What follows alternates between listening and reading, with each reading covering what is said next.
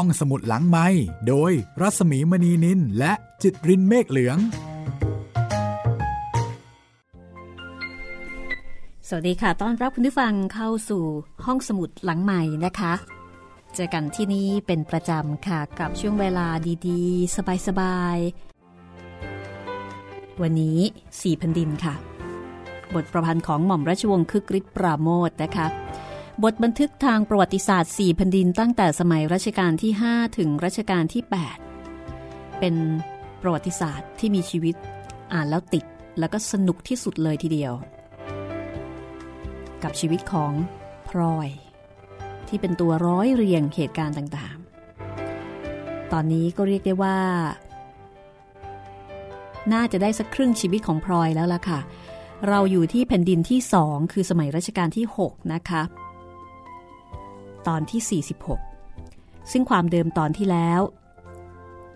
พลอยไปสำรวจบ้านคลองบางหลวงค่ะ แล้วก็ไปเจอพวงเมียบ่าวของคุณชิดพี่ชายคนโตที่ยังคงอาศัยอยู่ที่นั่น เพราะว่าไม่รู้จะไปไหนพลอยขอให้พ่อเพิ่ม ช่วยดูแลแล้วก็ซ่อมแซมบ้าน แล้วก็จัดการปรามคุณชิดนะคะ จนกระทั่ง เรียบร้อย คืองานนี้นี่เป็นผลงานที่น่าภาคภูมิใจของพ่อเพิ่มมากในการกำราบคุณชิด บ้านคลองบางหลวงก็ได้รับการบูรณะซ่อมแซมจนกลับมาอยู่ในสภาพดีเหมือนเดิม ความกังวลใจของพลอยเกี่ยวกับบ้านจึงหมดไป จากนั้นในเรื่องของลูกนะคะ ตาอั้นตาออสก็เขียนจดหมายมาเล่าเรื่องราวต่างๆ เป็นระยะระยะตาอั้นเขียนจดหมายแสดงความคิดเห็นทางการเมือง ทำให้พลอยเนี่ยรู้สึกไม่ค่อยสบายใจ ในขณะที่คุณเปรมปลื้มใจว่าลูกมีความคิดความอ่านหัวก้าวหน้าพลอยนั้นมีความสุขกับการอ่านจดหมายของตาออสมากกว่า คุณเปรมขอร้องให้พลอยเปลี่ยนไปนุ่งผ้าสิ้น แทนนุ่งโจงกระเบนแบบเก่า บอกว่าเป็นพระราชนิยมนะคะ และเนื่องจากว่าตนเป็นข้าราชการ ทำงานให้พระบาทสมเด็จพระเจ้าอยู่หัว นี่เป็นพระราชนิยมดังนั้นพลอยจึงไม่สามารถที่จะขัดใจได้ คุณเปรมซื้อผ้าสิ้นสีสดมาให้พลอย พลอยนั้นลำบากใจกับการเปลี่ยนแปลงครั้งนี้มากนะคะ ก็ได้แต่ปรับทุกข์กับพี่สาวคือ คุณเชยนั่นล่ะค่ะ เอาละนี่ก็เป็นจุดเปลี่ยนอีกจุดหนึ่งนะคะของการแต่งกายของหญิงไทย จากการนุ่งโจงมาเป็นนุ่งสิ้น แล้วก็วิวัฒนาการมาเป็นกระโปรงในเวลาต่อมา แล้วก็เป็นกางเกงนะคะ แล้วก็มาเป็นมั่วตัวอย่างในปัจจุบันทั้งกางเกง ทั้งกระโปรง ทั้งกระเปรงนะคะ เต็มไปหมดเลยเนาะอะแม่พลอยลำบากใจอย่างไรนะคะ ติดตามฟังได้เลยค่ะ กับซีแผ่นดินตอนที่ 46 ค่ะ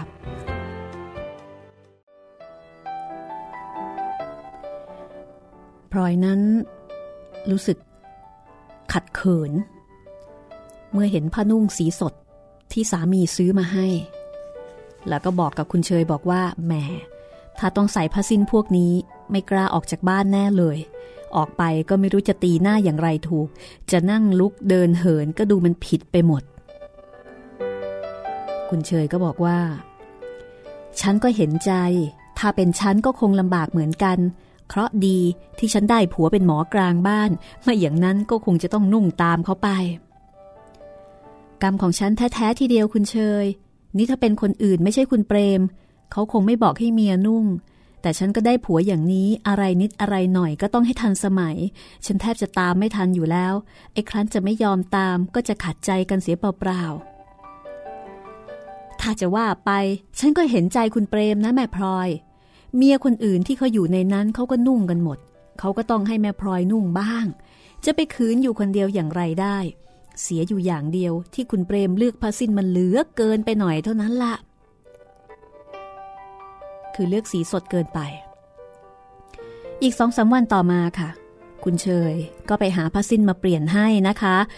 ะเป็นผ้าสิ้นที่สีสันลวดลายเนี่ยไม่ฉูดฉาดเท่าชุดที่คุณเปรมหามา ลอยก็เริ่มตัดเสื้อที่จะเข้ากับผ้าสิ้น แล้วก็แพรสะพาย ที่เคยใช้เมื่อที่ยังนุ่งโจงกระเบนอยู่นะคะ ก็เป็นอันว่า เลิกเด็ดขาด กับการนุ่งโจงกระเบน แล้วก็หันมานุ่งสิ้น จนกระทั่งในที่สุดค่ะพลอยก็เริ่มคุ้นเคยกับการเปลี่ยนแปลง ในเรื่องเครื่องแต่งกายครั้งใหญ่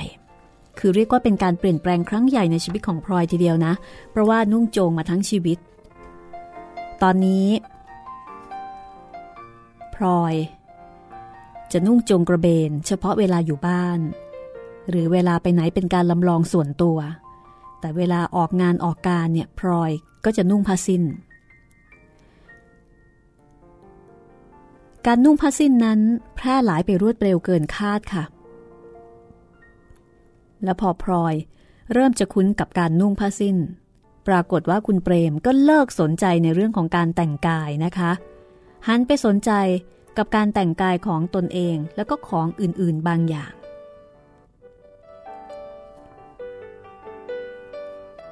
เช่น วันหนึ่ง คุณเปรมจะไปงานขึ้นบ้านใหม่ของข้าราชการกระทรวงเดียวกัน ตามปกติ งานแบบนี้พลอยจะให้คุณเปรมไปคนเดียว ไม่ค่อยจะไปด้วย และในงานนี้พลอยก็ให้คุณเปรมไปคนเดียวอีก ตอนเช้าวันนั้นคุณเปรมเอาหีบห่ออะไรกลับบ้านหลายอัน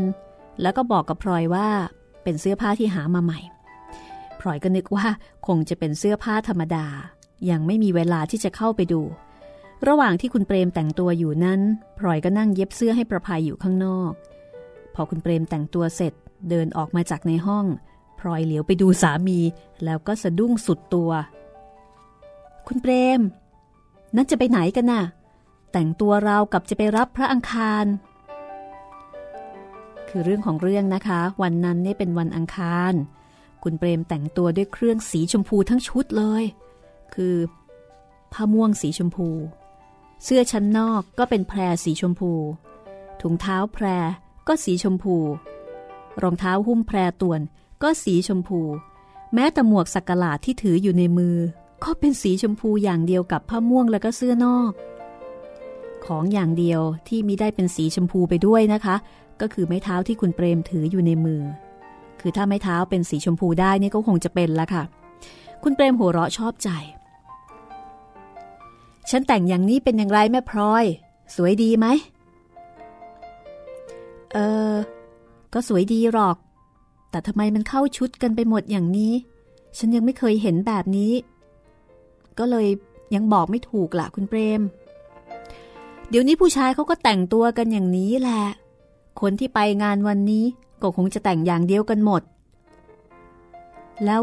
มีสีชมพูโร่ไปทั้งงานหรือคุณเปรม ก็ ส่วนมากก็คงจะเป็นอย่างนั้นละและวันพรุ่งนี้เป็นวันพุธ ก็คงจะเขียวกันทั้งตัวอีก คุณเปรมตอบอย่างธรรมดา ในขณะที่พลอยเนี่ย สงสัยเหลือเกินว่า แล้ววันอาทิตย์เล่าคุณเปรมทำอย่างไร ก็แต่งแดง คุณเปรมตอบหน้าตาเฉย แดงหมด ตั้งแต่หมวกจนถึงเกือกทีเดียวหรือก็ต้องอย่างนั้นละฉันน่ะมีหมดแล้วทั้งเจ็ดสี คุณเปรมตอบทำเอาพลอยเนี่ย ต้องพิษดูคุณเปรมอยู่หลายตลบนะคะเฮ้อถ้าแต่งตัวกันอย่างนี้ อีกหน่อยผู้หญิงก็คงแพ้ ฉันโล่งอกไปอย่างที่คุณเปรมเป็นคนขาว ถ้าเป็นคนดำแล้วแต่งตัวชุดวันอาทิตย์แล้วก็คงจะงามหน้าละ คงเหมือนไอ้ขนังเมื่อแผ่นดินก่อน ไอ้ขนังก็คือเด็ก เผ่าซาไกนะคะ ที่ ล้นเกล้ารัชกาลที่5เนี่ยรับมาจากทางใต้ แล้วก็ให้มาอยู่ในวัง แล้วก็กลายเป็นคนดังในยุคนั้น แล้วก็เป็นที่มาของพระราชนิพนธ์เรื่องลำหับจำได้ไหมคะ ที่เราเคยเรียนกัน นี่แหละค่ะ ก็เป็นเงาะป่าซาไก คนแรกและคนเดียวมั้งคะ ที่ได้เข้ามาใช้ชีวิต อยู่ในพระราชวัง แล้วก็เป็นคนโปรดนะคะ ของรนเกล้ารัชกาลที่ห้าฉันอุตส่าห์หาเครื่องแต่งตัวให้ถูกสมัยอยู่ตั้งหลายวัน พอแต่งเข้าจริง แม่พร้อยจะชมสักคำก็ไม่มี คุณเปรมพูดแบบน้อยใจนะคะ ฉันก็เห็นว่าสวยดี จริง ๆ นะคุณเปรม แต่ว่าตาฉันมันคงยังไม่เคยนะ่ะ เห็นเข้าหนแรกก็ถามไปอย่างนั้น รู้อย่างนี้แล้ว ฉันจะได้ตั้งตาคอยชมทีละชุดจนครบเจ็ดสีเจ็ดวัน คุณเปรมยืนหมุนไปหมุนมาอย่างเก้อเก้ออยู่พักหนึ่ง แล้วก็ลงเรือน ขึ้นรถออกจากบ้าน อีกสักครู่นางพิษก็เดินตุบตับตุบตับขึ้นมานะคะ แล้วก็ขึ้นมาซุดตัวลงนั่งข้างหน้าพลอย คุณพลอย เมื่อกี้ตัวอะไรลงไปจากบนตึกเจ้าคะ คุณพระตังหากลาพิษ โอ้ยอันนี้จังทุกขัง โอ้โหทำไมแต่งตัวอย่างนั้นเล่า บ่าวดูแต่ไกลจำไม่ได้จริง ๆ นึกว่างิ้วที่ไหนมาเดินอยู่ ก็คงจะน่าขำจริงๆอะนะคะ แต่ตามความจริงค่ะ คุณเปรมเนี่ย แต่งกายด้วยสีเดียวกันทั้งชุดเป็นการทดลองเท่านั้น พอมีโอกาสแต่งไปจนครบเจ็ดชุดเจ็ดสี หลังๆ ก็ดูคุณเปรมจะเหนื่อยๆไป แล้วก็หันเข้าหาพ่อม่วงสีน้ำเงิน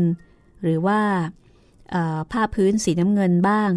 สีเทาบ้าง แล้วก็เสื้อนอกขาวๆเรียบๆอย่างแต่ก่อน ความสนใจ เริ่มพุ่งไปที่ไม้เท้าค่ะ ไม้เท้าที่คุณเปรมถือ เป็นไม้แก้ว ซึ่งกำลังฮิตนะคะ คือกำลังเล่นกันอยู่ในสมัยนั้น แล้วก็ซื้อขายกันด้วยราคาที่ค่อนข้างแพง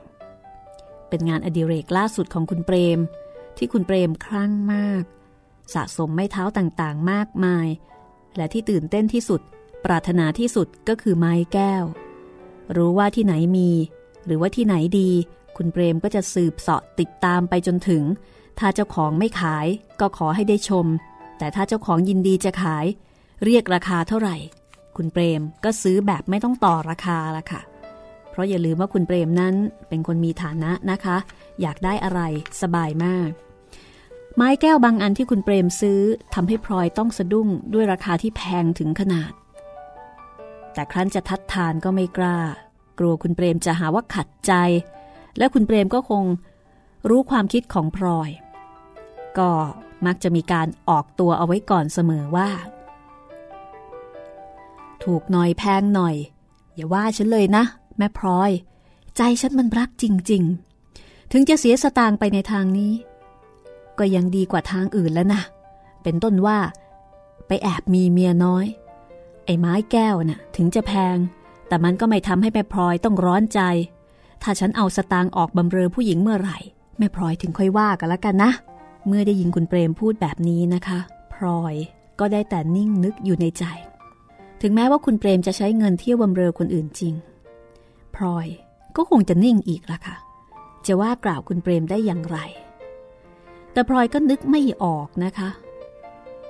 นึกไม่ออกแล้วก็รู้สึกแปลกใจไม่เข้าใจ กับการที่คุณเปรม ซื้อไม้เท้ามาด้วยราคาแพง แต่ปรากฏว่า ไม้แก้วทุกอันที่คุณเปรมซื้อมาแพงๆนั้น เมื่อได้มา แทนที่จะเอาเอาออกมาถือ หรือเอาว่าเอาออกมาใช้งาน เปล่าเลยค่ะ คุณเปรมกลับให้ต่อสังกะสีเป็นหลอด ขนาดใหญ่กว่าไม้เท้า แล้วก็เอาน้ำมันใส่ในหลอดสังกะสีจนเต็ม แล้วก็เอาไม้เท้าเนี่ย แช่ทิ้งเอาไว้ ทุกครั้งที่มีเวลาว่างอยู่กับบ้าน คุณเปรมก็จะเอาไม้เท้าอันโน้นอันนี้ขึ้นมาขัดด้วยผ้า หรือว่าหนังนุ่มๆ ขัดอย่างประณีตบรรจง แล้วก็ไม่ยอมให้คนอื่นมาแตะต้อง พอขัดจนเป็นที่พออกพอใจ ก็เอากลับลงแช่น้ำมันต่อไปอีก พอมีเพื่อนฝูงมาขอดูไม้เท้า คุณเปรมก็จะดีอกดีใจ ต้อนรับเป็นพิเศษ แล้วก็มีความสุขมากเมื่อได้ยินคำสรรเสริญจากปากคนอื่นว่า ไม้เท้าแต่ละอันเนี่ยวิเศษยังไงพลอยก็พยายามฟังข้อความที่คุณเปรมพูดกับเพื่อนๆเกี่ยวกับเรื่องของไม้เท้าอยู่หลายตลบ แต่พลอยก็ไม่สามารถจะทำความเข้าใจได้ว่า ไม้เท้าแต่ละอันมีคุณสมบัติวิเศษแตกต่างกันอย่างไร เพราะว่าถ้อยคำที่พูดกันนั้น พลอยฟังดูแล้วก็ไม่เข้าใจ เหมือนกับว่าเป็นคนละภาษา และในสายตาของพลอยไม่เท่าแต่ละอันก็ดูเหมือนกันไปหมด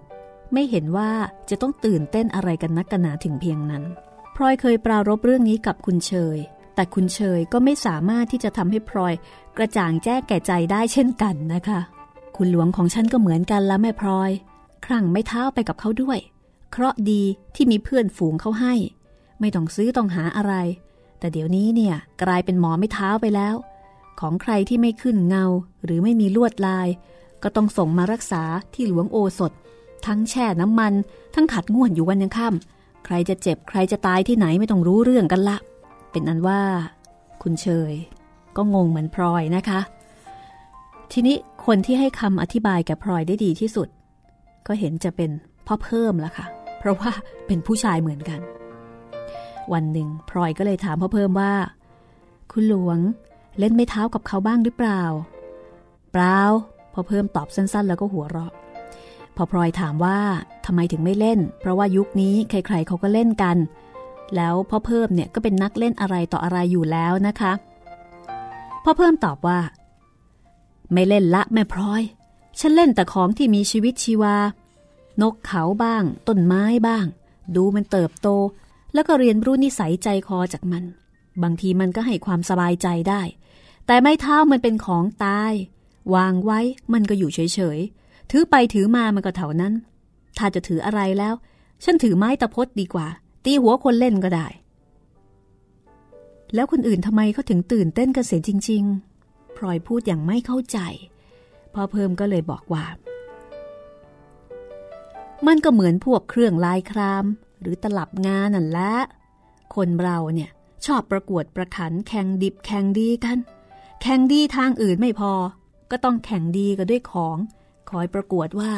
ใครจะมีของดีกว่ากัน ถ้าไม่ใช่กระเบื้องถ้วยกะลาแตกก็ต้องเป็นไม้เท้า ต่อไปก็คงจะเป็นอย่างอื่น แต่ก่อนก็เล่นลายครามกันอยู่พักหนึ่งแล้วก็ทุ่มเทเงินทอง เที่ยวหาซื้อมาให้เข้าชุดไว้แข่งกัน ว่าของใครจะดีกว่าของใคร อยู่มา ก็มีคนสั่งเข้ามาจากเมืองจีน ออกขายเป็นชุดๆ ดาดดืนหนักเข้ากระจืดไปเอง เดี๋ยวนี้กลายเป็นไม้แก้ว แล้วอีกหน่อย ฉันว่าก็คงจะจืดไปเองละ่ะ เรื่องก็จะแข็งดี อวดมั่งอวดมีกันเท่านั้น ถ้าจะเล่นให้สนุกแล้ว ฉันว่าเอาเงินมากองเปรียบกันดีกว่า ว่าของใครจะกองโตกว่ากัน ฉันเล่นกับเขาด้วยไม่ได้รอกแม่พร้อย เพราะฉันไม่มีเงินจะมากอง ถึงจะมีฉันก็ไม่เอามากองอวดใคร เอาไปใช้ทางอื่นดีกว่า เป็นต้นว่ากินเหล้าให้มันหมดหมดไป หมดแล้ว ก็ไม่ต้องเดือดร้อน ต้องคอยประกวดประคัน เหมือนคนมีเงินทั้งหลายที่ก็ต้องเดือดร้อนกันอยู่ทุกวันคำอธิบายของพระเพิ่มนั้น นับว่า ใกล้เคียงต่อความจริงอยู่มากนะคะ เพราะว่าการแต่งกายในสมัยนั้นก็ดี สมัยนั้นก็คือในแผ่นดินของรัชกาลที่ 6 นะคะ การกินการอยู่ ตลอดจนการใช้จ่ายเป็นไปอย่างฟุ่มเฟือย ฟุ้งเฟ้อ มีการประกวดประขันแล้วก็แข่งดีกันตามคำของพ่อเพิ่ม ก็เป็นสัญลักษณ์ของยุคที่บริบูรณ์ เป็นเครื่องหมายว่า สมัยนั้น ผู้คนอาศัยความสมบูรณ์พูนสุขของบ้านเมือง อันเป็นผลของการกระทำจากยุคก่อน ในชีวิตประจำวันอย่างสุขกายสบายใจ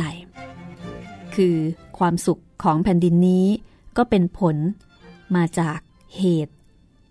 ในสมัยรัชกาลที่ 5 นะคะ เพราะฉะนั้นในแผ่นดินนี้เนี่ยก็จะเป็นช่วงเวลา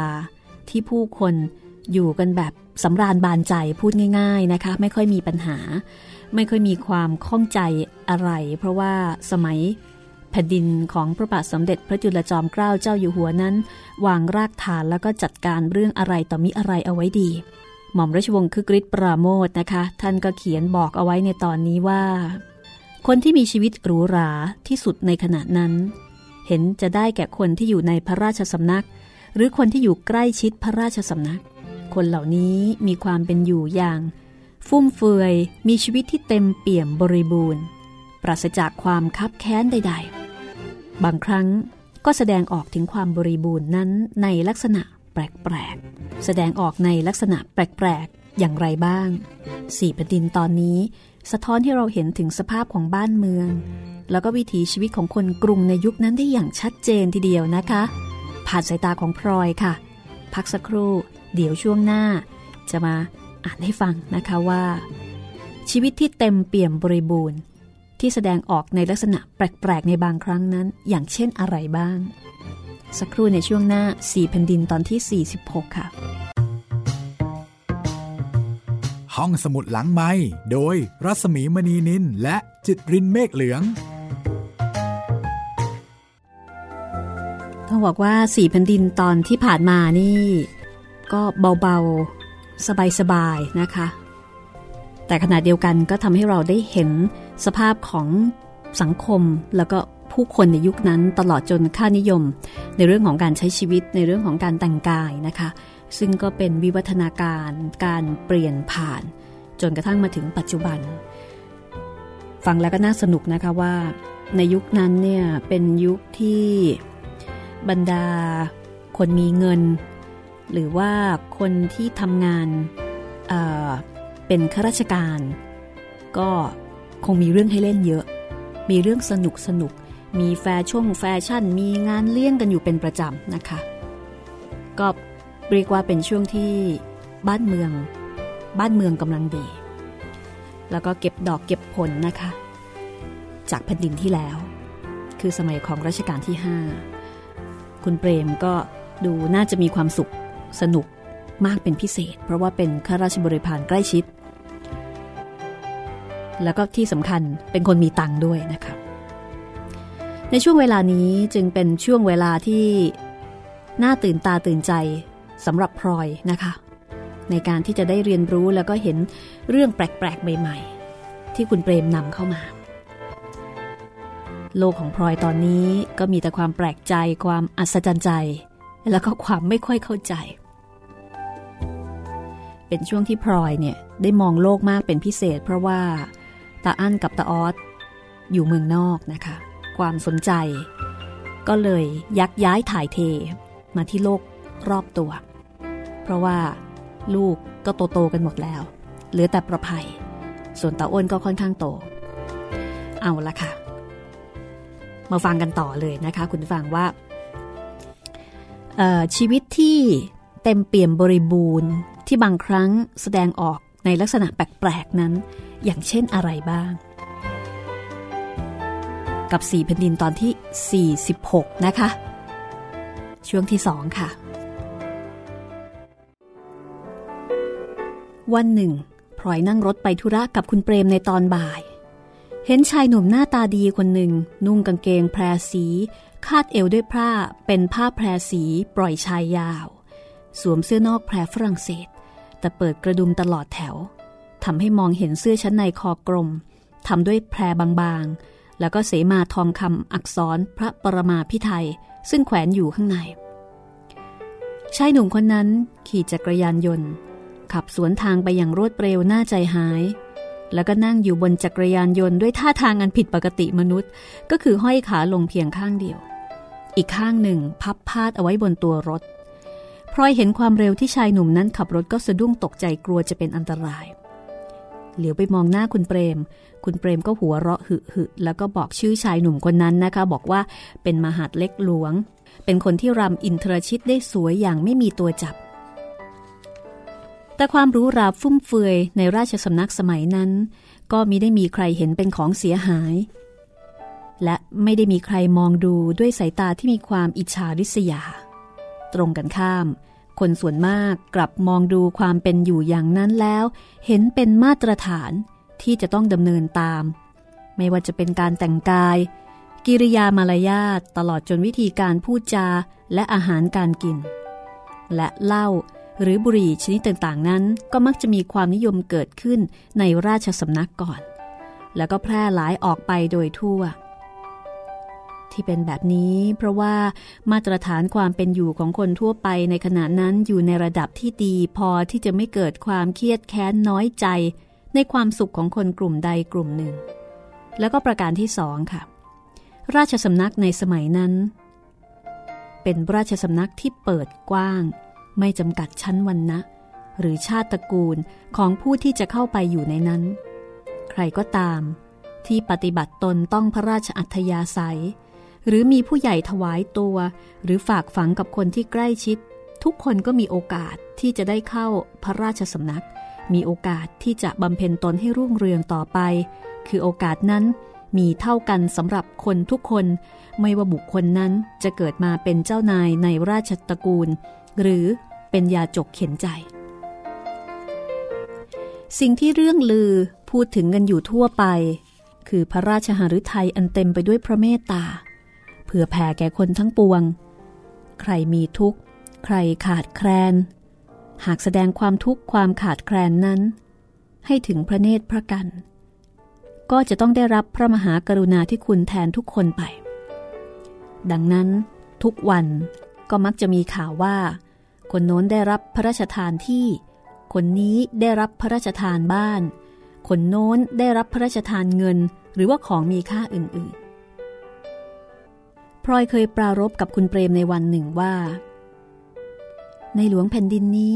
ท่านเหมือนพระเวสสันดรดี ๆ นี่เองนะคุณเปรม ยิ่งกว่าพระเวสสันดรซะอีกแม่พลอย พระเวสสันดรท่านให้เฉพาะแต่ของที่ท่านมี แต่เจ้านายของฉัน บางทีท่านก็พระราชทาน ทั้งที่ท่านเองก็ยังไม่มีด้วยซ้ำไป ฉันเคยเห็นคนเขาขอพระราชทานเงิน แต่เงินที่เขาขอนั้นมากไปเเงินที่มีอยู่ไม่พอ เลยต้องพระราชทานให้เขาเป็นงวดงวดเหมือนกับใช้หนี้จนครบตามที่ขอ ฉันเห็นน้ำพระทัยท่านแล้ว เลยขอพระราชทานอะไรไม่ลง แต่แรกเคยนึกว่าจะถวายตาอั้น ให้เป็นนักเรียนทุนส่วนพระองค์ ถ้าฉันขอก็คงจะได้ แต่คิดไปฉันก็ไม่ขอละ ฉันสงสารท่าน คนอื่นๆที่ได้รับพระมหากรุณาเขากินอยู่กันอย่างฟุ่มเฟือย ไม่อนาทรร้อนใจ แต่พระองค์ท่านเองซะอีก ทรงอยู่อย่างง่ายๆลำพังแต่พระองค์เองก็คงจะหมดเปลืองไม่เท่าไหร่หรอก สวยก็นิดๆหน่อยๆ เครื่องต้นเย็นเย็นชืดชืดไม่เป็นรส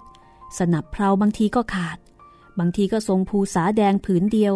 ประทับทรงพระอักษรก็ตั้งน้ำบาเล่ไว้ถ้วยหนึ่ง น้ำยาอุทัยถ้วยหนึ่ง ก็เสวยไปจนหมดไม่เห็นเรียกร้องอะไร ฉันคิดคิดดูแล้วเห็นว่า รายจ่ายส่วนพระองค์แท้ๆนั้น ขนาดฉันก็ถวายได้ ไม่แพงเกินกว่าที่จะรับเป็นอุปถากพระองค์หนึ่งเลย เรื่องต่างๆที่เกี่ยวกับพระราชจริยวัตรและพระราชอัธยาศัยของพระเจ้าอยู่หัวแผ่นดินนี้นั้นพลอยได้รู้จากปากคุณเปรมเป็นส่วนมาก ในฐานะที่คุณเปรมเนี่ยรับใช้ใกล้ชิดเบื้องพระยุคลบาทนะคะ และทุกครั้งที่คุณเปรมพูดถึงก็พูดด้วยความนิยมและก็ความเคารพเลื่อมใสโดยสุดจริตใจ คุณเปรมไม่เคยวิพากษ์วิจารณ์สิ่งที่ตนได้รู้ได้เห็น ในทางที่จะเสื่อมเสียพระเกียรติยศแม้แต่ครั้งเดียวพลอยเคยถามคุณเปรมว่า ระหว่างแผ่นดินนี้กับแผ่นดินก่อนคือพระพุทธเจ้าหลวงนั้น คุณเปรมมีความเห็นอย่างไร เรื่องนี้คุณเปรมตอบว่าแหมเรื่องนี้พูดยากจริง ๆ แม่พลอย แผ่นดินก่อนนั้น ฉันเกิดมาในแผ่นดินของท่าน พอลืมตาขึ้นมา ก็เห็นท่านเป็นพระเจ้าแผ่นดินอยู่แล้ว รู้สึกว่าท่านเป็นผู้ใหญ่เหลือเกิน มีแต่ความเกรงกลัวเสียเป็นที่สุด เห็นว่าตัวเองเป็นเด็ก ไม่มีความสำคัญอะไร จนกระทั่งสิ้นแผ่นดิน ถ้าจะเปรียบไปในเวลานั้น ก็เหมือนคนที่ยังอยู่ในอ้อมอกพ่อแม่ ยังไม่ได้ออกจากบ้านไปปกครองตัวเอง แต่แผ่นดินนี้ ฉันเคยเห็นท่านมาตั้งแต่ทรงเป็นทูลกระหม่อมโต แล้วก็เป็นสมเด็จพระบรม จนได้เสด็จขึ้นเสวยราช ความรู้สึกที่ว่า ท่านเป็นผู้ใหญ่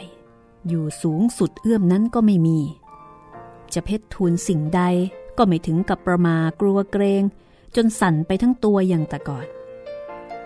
มีความเคารพตรงที่ว่า ท่านเป็นลูกของเจ้านาย และในฐานะที่ท่านเป็นพระเจ้าแผ่นดินเป็นเจ้าชีวิต มีความกตัญญู ที่ว่าเชื้อสายของท่าน ได้ปกครองชุบเลี้ยงให้พ่อแม่ของเรา มีความสุขความเจริญมาแต่ก่อน แต่พอฉันรับราชการนานไป ยิ่งได้เห็นได้ใกล้ชิด ก็ยิ่งทั้งรัก ทั้งบูชาท่านอย่างอธิบายไม่ถูก อย่างแผ่นดินก่อน ก็ใช่ว่าฉันไม่รักท่าน แต่ถ้าใครถาม ก็ตอบได้ทันทีว่า ฉันรักท่านอย่างพ่อ แต่ว่ามากกว่าพ่อตัวจริง ๆ เมื่อสวรรคต ฉันก็เสียใจ เหมือนกับว่าเดือนตะวันดับไป แล้วจะไม่มีวันโผล่ขึ้นมาอีก แต่แผ่นดินนี้ฉันอธิบายได้ยาก ใจหนึ่งนั้นเคารพเลื่อมใสเสียเป็นที่สุด เพราะท่านเป็นคนดีคนฉลาด มีความรู้กว้างขวาง มากกว่าใครทั้งหมดที่ฉันได้เคยเห็นมา ความนับถืออย่างนี้จะเปรียบกับความนับถือครูบาอาจารย์ก็ไม่ได้ ราะความรู้ที่ครูบาอาจารย์ให้ เป็นแต่บางอย่างแล้วก็มีหมดมีสิ้น แต่ความรู้ที่ฉันได้จากท่านนั้น กว้างขวางเกินที่จะประมาณ ไม่มีวันหมด และไม่มีที่จะทันท่านได้ ส่วนความรักที่ฉันมีต่อท่านนั้น ยิ่งอธิบายยากไปใหญ่ บางเวลาฉันรักท่าน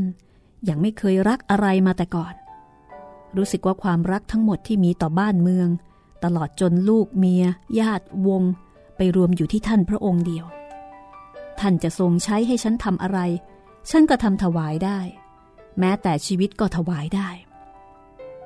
เพราะความที่ฉันรักท่านเช่นนี้ และเพราะความรักอันนี้อีกนั่นแหละ ที่ทำให้ฉันมีความกระตือรือร้น อยากจะทำดี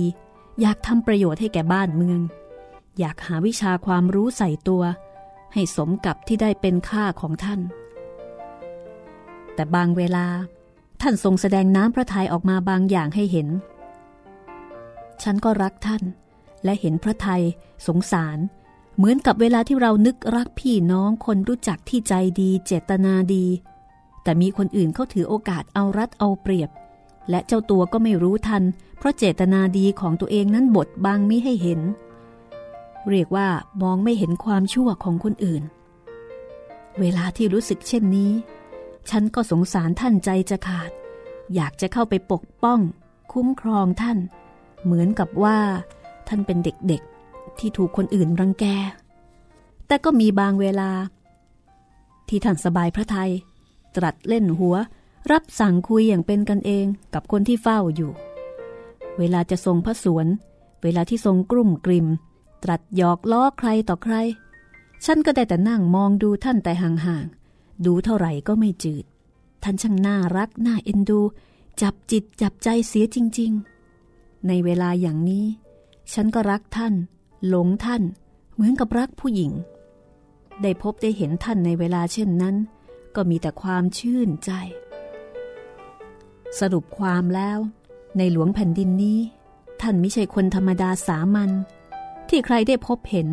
แล้วจะเกิดแต่อารมณ์อย่างเดียวเป็นประจำ แต่ทุกคนจะต้องเกิดอารมณ์ต่างๆ อย่างรุนแรง หมุนเวียนเปลี่ยนไป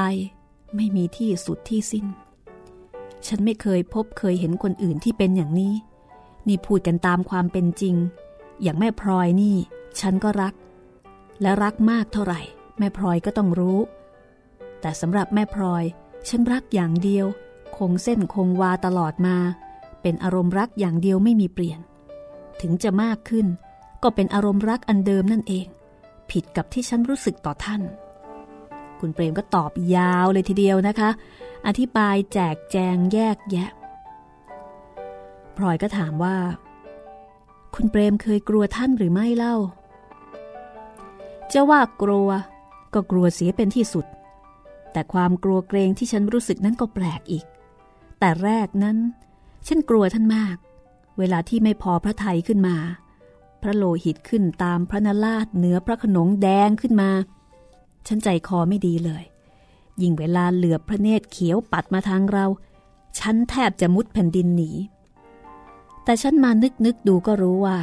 ความจริง ฉันไม่ได้กลัวท่านหรอก ฉันกลัวสมเด็จพระพันปีที่อยู่ในพระองค์ท่านเห็นจะถูกกว่า สมเด็จพระพันปีก็คือ สมเด็จพระศรีพัชรินทราบรมราชินีนาถ ซึ่งเป็นพระราชชนนีของล้นเกล้ารัชกาลที่ 6 นั่นเองนะคะ เพราะว่าท่านเหมือนกันเหลือเกินในบางเวลา แต่ต่อมาฉันก็เลยกลัวจริง ๆ จะเรียกว่ากลัวก็คงไม่ได้ เรียกว่าเกรงจะถูกกว่า เพราะคนที่ถูกกริ้วก็มักจะผิดจริง ๆ ใช่ว่าท่านจะกริ้วไปตามเรื่องก็เปล่า ยิ่งเวลาออกงานออกการมีผู้คนมาก ท่านไม่กริ้วให้ใครเห็นเลย ใครทำอะไรผิด ก็ทอดพระเนตรมองยิ้มยิ้ม และกลับมาข้างในจึงจะกริ้ว และถ้าลงได้กริ้วแล้วก็เป็นกริ้วใหญ่ทีเดียว แต่ฉันก็เห็นพระทัยท่าน ตรงที่ท่านอุตส่าห์ไว้หน้าเราไม่กริ้วให้คนข้างนอกได้ยิน ซึ่งถ้าหากท่านจะทำจริง ๆ ก็คงจะทำได้ แต่เมื่อท่านอุตส่าห์อดทนเก็บเข้ามากริ้วถึงข้างใน ไม่ให้เราต้องเสียเหลี่ยมอับอายขายหน้าเขา ฉันก็ถือว่า ท่านกริ้ว เพราะท่านอยากให้เราดี เมื่อกริ้วแล้วก็แล้วกันไป เราก็ควรจะทำจดจำไว้ ไม่ให้ต้องเดือดร้อนพระทัยอีก ด้วยเหตุอย่างนี้ละ่ะฉันจึงได้เกรงท่านมาก ถ้าหากว่าท่านไม่เป็นอย่างนี้ แต่กริ้วแหวหวาอยู่ตลอดเวลา ก็คงจะเห็นเป็นเรื่องธรรมดาไป ฉันก็คงจะไม่กลัวเกรงเท่าไหร่นัก นี่อาจจะเป็นครั้งแรกนะคะ ที่พลอยเนี่ยได้คุยกับคุณเปรมจริง ๆ